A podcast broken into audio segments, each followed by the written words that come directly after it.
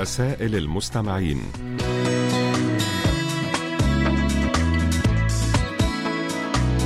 معكم هذا الأسبوع يسري صوابي.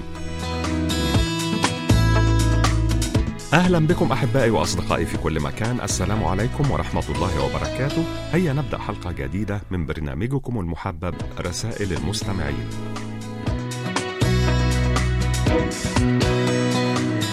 وفي البداية نشكركم أيها الأصدقاء الأعزاء على تعليقاتكم حول الموضوع الذي طرحناه الأسبوع الماضي وهو ما هو الشيء الذي تعتقد أنه يحول بينك وبين تحقيق سعادتك وطموحاتك في الحياة؟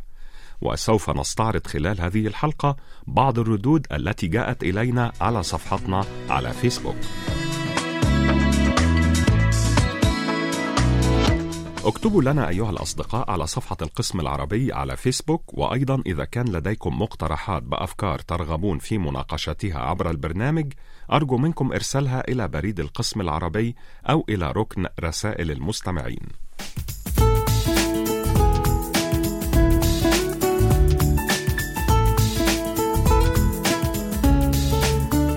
أما الآن فنبدأ في استعراض مساهماتكم الجميلة ومعنا في مستهل هذه الحلقة مساهمة من صديقنا العزيز المحب على الدوام علي بن شهرة من مدينة تيارت بالجمهورية الجزائرية وتحت عنوان طرق ووسائل نفع الناس. كتب يقول تقديم النفع للناس لا يشترط فيه أن يكون ماديا وحسب بل يمتد ليشمل النفع المعنوي. كالنفع بالعلم وتقديم النصيحة والمشورة السليمة وغير ذلك. ومن أبرز وجوه النفع التي يحرص المؤمن على التحلي بها ونفع غيره فيها نفع الناس بقضاء حاجاتهم مثلا قضاء الديون عنهم والإحسان إليهم بالمال وزيارة مريضهم وإطعام جائعهم وتقديم المعروف والصدقة لفقرائهم وغير ذلك الكثير. والسعي في قضاء حوائج الناس باب عظيم من أبواب التعاون على الخير ووحدة أفراد المجتمع ونشر المحبة بين الناس إضافة إلى الأجر العظيم المترتب على ذلك في الآخرة.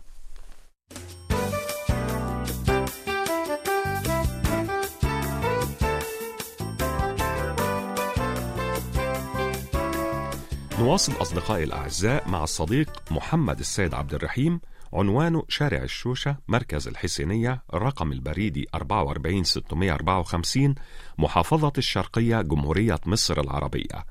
وتحت عنوان معنى الحب يقول اختلف الناس منذ القدم في تعريف معنى الحب.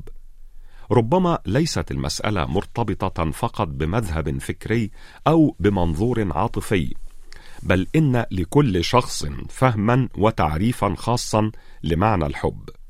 والحب ليس مقتصرا على الحب بين الرجل والمرأة حيث إن هناك انواعا أخرى من الحب كحب الله عز وجل وهو أرقى أنواع الحب وحب الأم لطفلها وحب الصديق لصديقه. والحب هو فن معاملة الشخص المحبوب برقة وجمال ويتم إنجاز هذا الفن كما في الفنون كافة من خلال الأداء الماهر والخبرة والملاحظة والدراسة والتدريب. والهدف من فن الحب هو إبداع وإنشاء قواعد جديدة للحياة السعيدة مع الشخص المحبوب.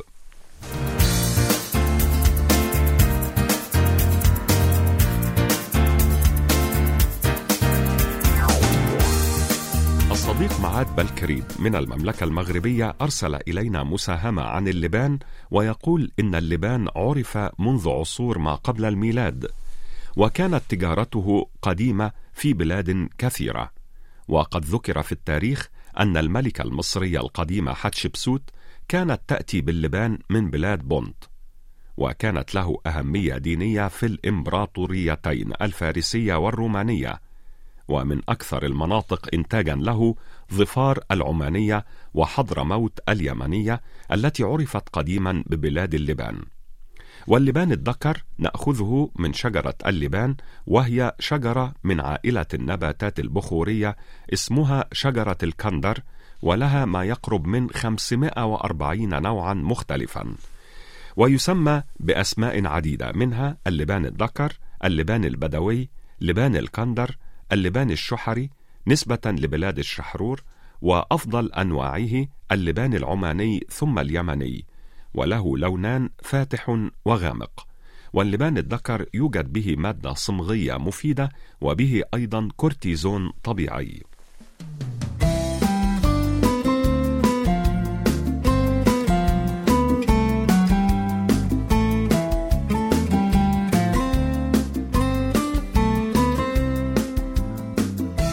صديقنا العزيز ورصدنا الرسمي محمد بودوخة من الجمهورية الجزائرية أرسل إلينا مساهمة صحية مفيدة بعنوان فوائد سحرية للثوم ويقول أولا الثوم له تأثير كبير في القضاء على الخلايا السرطانية وإبطاء نموها والتخلص منها وهو مضاد للجراثيم ويساعد في علاج أمراض السعال والتهاب الحلق.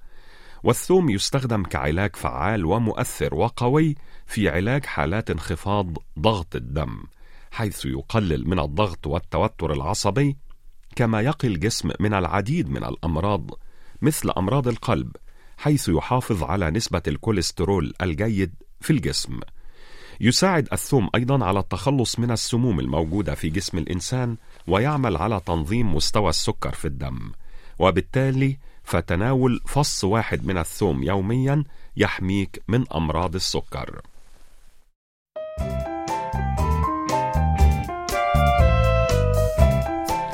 نواصل أحبائي وأصدقائي مع صديقنا الدائم والوفي عبد الرحيم آية العواد عنوانه صندوق بريد 257 تارودانت الرمز البريدي 83 ألف المملكة المغربية. وقد أرسل إلينا هذه المساهمة بعنوان فن المسافات. يقول لكي يبقى الجميل في عينيك جميلا لا تقترب منه كثيرا. البعض أجمل من بعيد فحافظ على المسافة بينك وبينهم. وقد علمتنا الكتابة أن نترك مسافة بين الكلمة والكلمة لكي يفهم الآخرون ما نكتب. وعلمتنا حركة المرور أن نترك مسافة أيضا بيننا وبين السيارة أمامنا حتى لا نصطدم بها. كذلك علمتنا حركة الحياة أن نترك مسافة بيننا وبين الآخرين حتى لا نتصادم معهم. ولكل إنسان منا عيوبه وأشواكه الخاصة التي قد لا تظهر لك ولا تشعر بآلام وخزاتها إلا عندما تكون على مسافة غير مناسبة منه. والبعض يعتقد أنه كلما ازداد قربا ممن يحبهم فإن هذا سيشعرهم بالسعادة. وهذا ليس صحيحا على الدوام فحتى الاهتمام الزائد قد يفقد معناه ويتحول إلى اختناق وضجر. فلكل إنسان خصوصيته وحدوده التي يحرص على أن يحترمها الآخرون مهما كانت درجة قرابتهم. لذا احرص على ضبط مسافاتك مع الآخرين حتى وإن كانوا أبناءك أو أقاربك فإدارة المسافات فن يجب علينا تفهمه وإتقانه.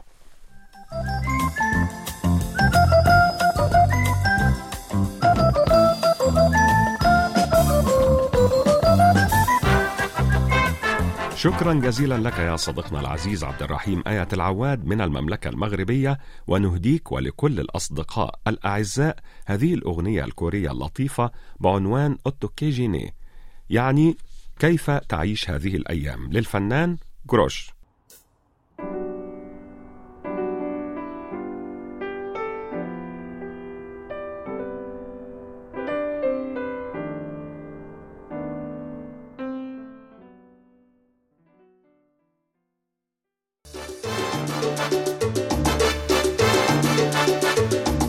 الآن إليكم أحبائي وأصدقائي بعض الردود السريعة عن رسائلكم. أحبائي وأصدقائي أدعوكم جميعا لإرسال تسجيلاتكم الصوتية التي تحتوي على مساهمات أو كلمات كتبتموها بأنفسكم أو مقترحات أو أفكار تريدون توصيلها عبر البرنامج. شكرا لمستمعنا الوفي ابو علي مؤمن من الكاليتوس بالجزائر حيث يقول يوجد أشخاص يحبونك من قلبهم بدون حسابات لكنهم قلائل والأفضل لك عندما ينجح شخص عزيز عليك أن تفرح بالاحتفال به وليس بمطالبته بإقامة حفلة.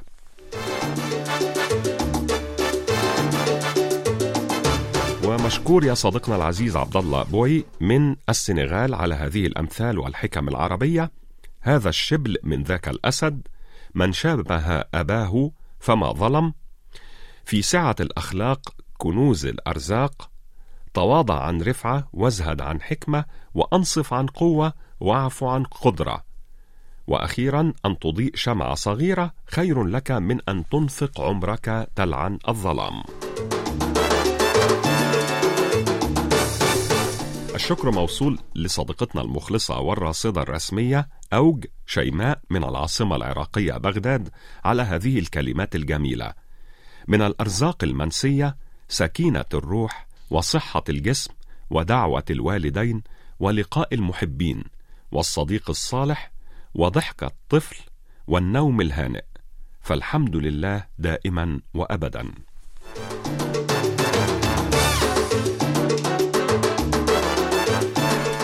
الآن نواصل في استعراض مساهماتكم أحبائي وأصدقائي ومعنا مساهمة من صديقنا العزيز المهندس ناصر فريد ظفير من شبوة اليمن.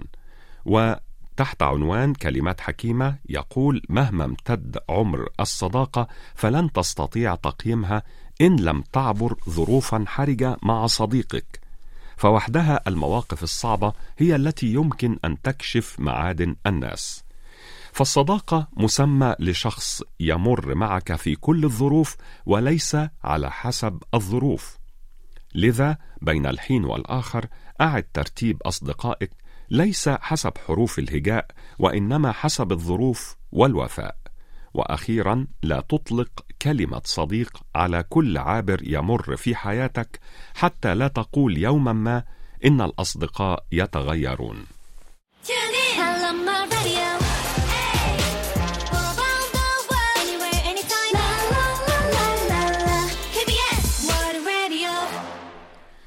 أحبائي وأصدقائي مستمعنا العزيز سامي مسعد. من جمهورية مصر العربية محافظة الجيزة القبابات صندوق بريد 12954 كتب يقول كان هناك رجل جار للإمام أبي حنيفة النعمان رحمه الله وهذا الرجل تعثر ماديا فعرض داره للبيع فلما جاء المشترون يسألون عن السعر قال لهم أبيع بيتي بعشرين ألف دينار فقال له الناس هذه الدار لا تساوي أكثر من ألفي دينار فكيف تبيعها بعشرين ألفا؟ فقال الرجل صحيح أن الدار لا تساوي إلا ألفي دينار لكنني أبيع جوار الإمام أبي حنيفة بالباقي وقد بخستها حقها بذلك. فلما سمع الإمام أبي حنيفة بقصة بقصة هذا الرجل دفع عنه ديونه وقال له نحن لا نفرط في جوار من أحب جوارنا.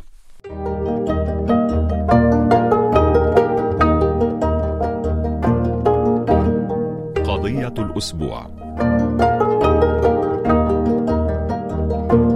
وموضوعنا هذا الأسبوع هو الشيء الذي تعتقد أنه يحول بينك وبين تحقيق سعادتك وطموحاتك في الحياة.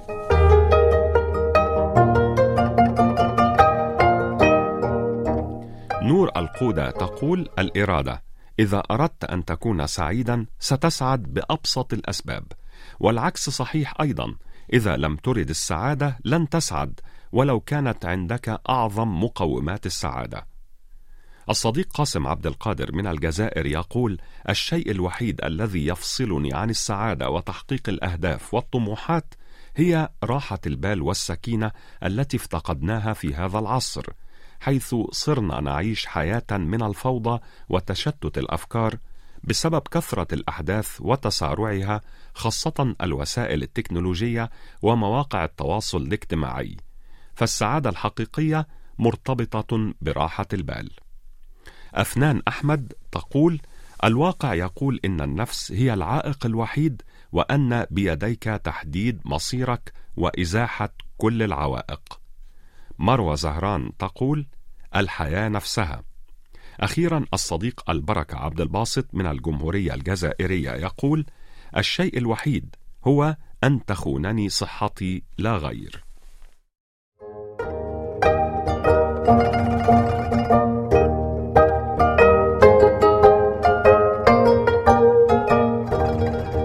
نشكركم أيها الأصدقاء الأعزاء على كل مشاركاتكم القيمة وننتظر منكم المزيد من المشاركات المفيدة والجميلة. وسوف نواصل معكم بعد قليل.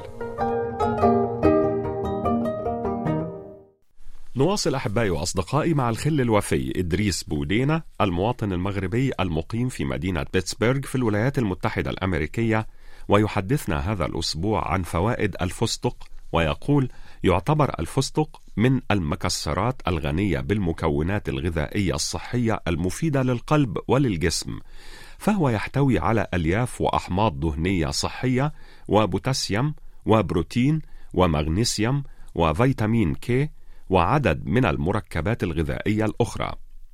يتميز الفستق باللونين الأخضر والأرجواني بسبب وجود مركبين مضادين للأكسدة وهما اللوتين والإنثيوسيانين. وقد أظهرت العديد من الدراسات دور الفستق في صحة القلب ومقاومته للالتهابات وتنظيم مستوى السكر في الدم كما أنه قد يعمل على المحافظة على وزن الجسم ومستويات الدهون الثلاثية والكوليسترول وهذا بالطبع إذا ما تم تناوله باعتدال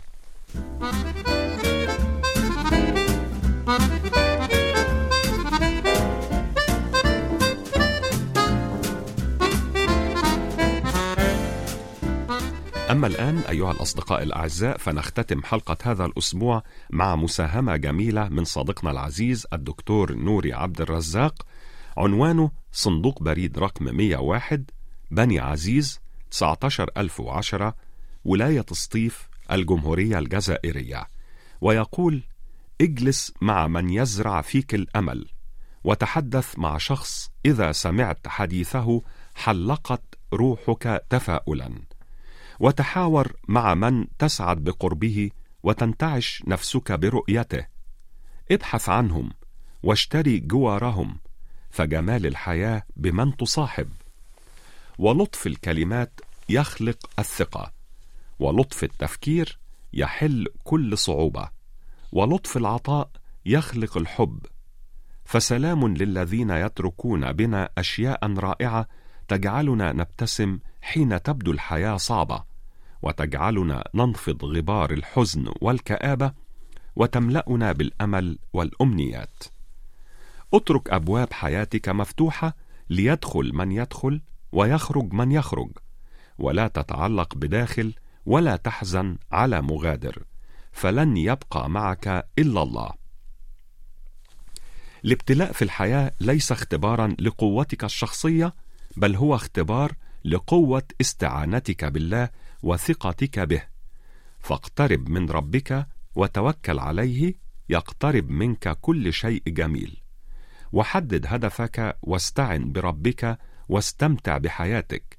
فلولا القمة ما صعدنا الجبل ولولا الجنة لتركنا العمل ولولا رحمة الله لفقدنا الأمل.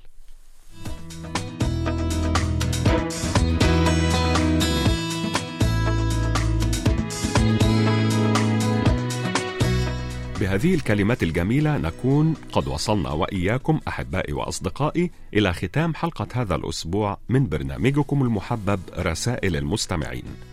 نعدكم أيها الأصدقاء الأعزاء بأن نلتقي بكم في مثل هذا الموعد من الأسبوع القادم إن شاء الله. وحتى ذلك الحين إليكم تحيات مخرجة البرنامج قمر كيم يونغ وهذه تحياتي يسري صوابي. thank you